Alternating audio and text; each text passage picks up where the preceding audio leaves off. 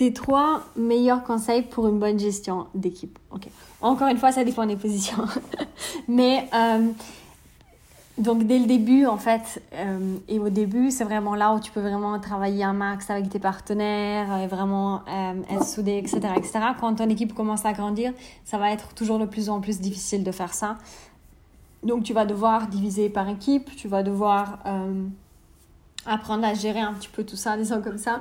Euh, et du coup, il faut, dans tous les cas, et moi, un exercice que j'aime bien faire faire aux gens, c'est que tu prends ton euh, arbre géologique sur le bureau virtuel, euh, grave, enfin, certains l'appellent grave, certains l'appellent arbre, et tu passes un par un, en fait, ces personnes-là au début du mois. Et déjà, tu, tu te dis, OK, est-ce qu'elle est active ou pas tu vois. Éventuellement, si la personne n'est pas active, il y a des moments dans l'année où on peut relancer ces gens-là de toute façon janvier, euh, changement de saison, euh, quand on fait un nouveau planning, euh, quand il y a une convention, quand il y a le confinement, tu vois, parce que le confinement, par exemple, c'est un moment où la situation de la personne va changer. Donc peut-être qu'avant, finalement, elle a arrêté parce qu'elle n'avait pas beaucoup de temps, mais maintenant, à la maison, elle ne fout rien. Donc peut-être ça l'intéresse, tu vois. Donc autant tu passes en revue en fait toutes tes personnes et tu regardes, ok, est-ce que je peux la relancer ou pas Peut-être tu l'as déjà relancée, donc voilà, tiens. Euh, et aussi les gens qui sont actifs, euh, que tu regardes, que tu fasses un zoom objectif avec eux, que tu connaisses. En fait, tu dois connaître l'objectif de tout le monde pour pouvoir bien gérer ton équipe. Parce que si tu connais l'objectif de tout le monde, tu peux mettre ensemble les personnes qui ont le même objectif, tu vois.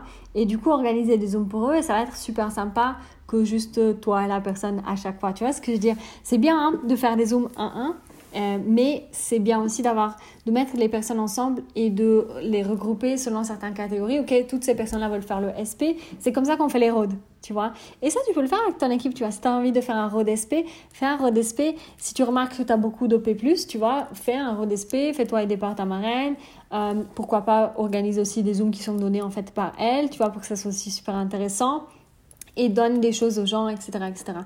Euh, et c'est comme ça un petit peu que tu, que tu les gères déjà en partant de leur objectif, en mettant ensemble les gens qui ont le même objectif pour les zooms, euh, et aussi en, ben, en faisant en fait les choses toi-même, tu vois. Parce que finalement, c'est pas ce qu'on dit aux gens, mais c'est vraiment ce qu'on montre, ce qu'on fait nous-mêmes, qu'eux, ils vont faire aussi.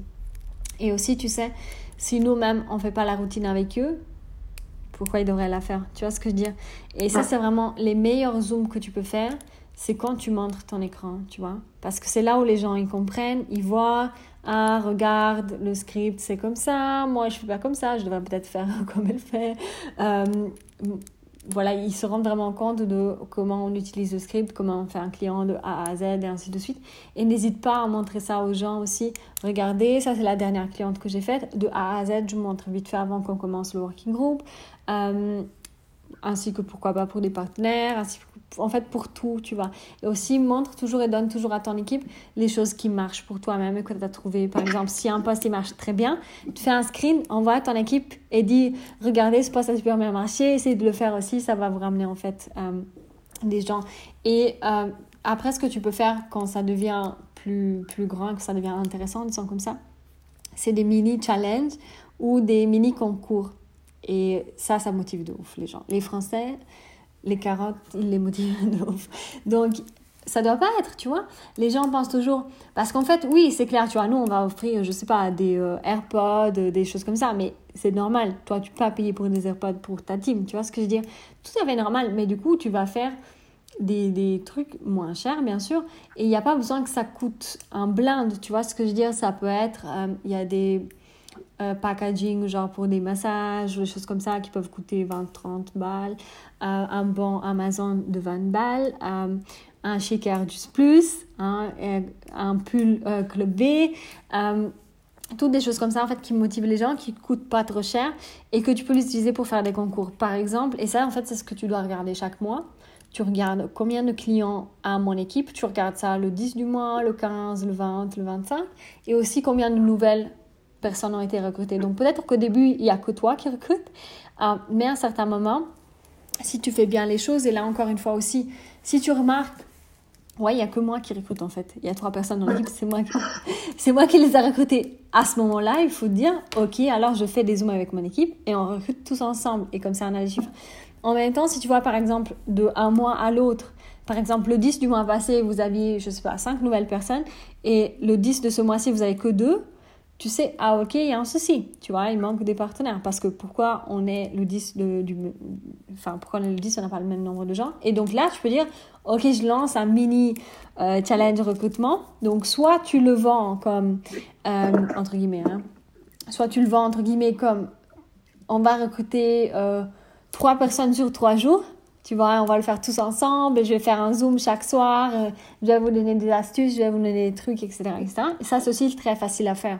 Parce que, par exemple, le premier soir, tu leur fais faire un post, tu vois, euh, tu leur fais faire un sondage ou un post en fait qui marche bien et après, tu fais passer en revue la liste d'amis et tu fais contacter les gens. Le deuxième jour, vous faites des contacts spontanés en masse.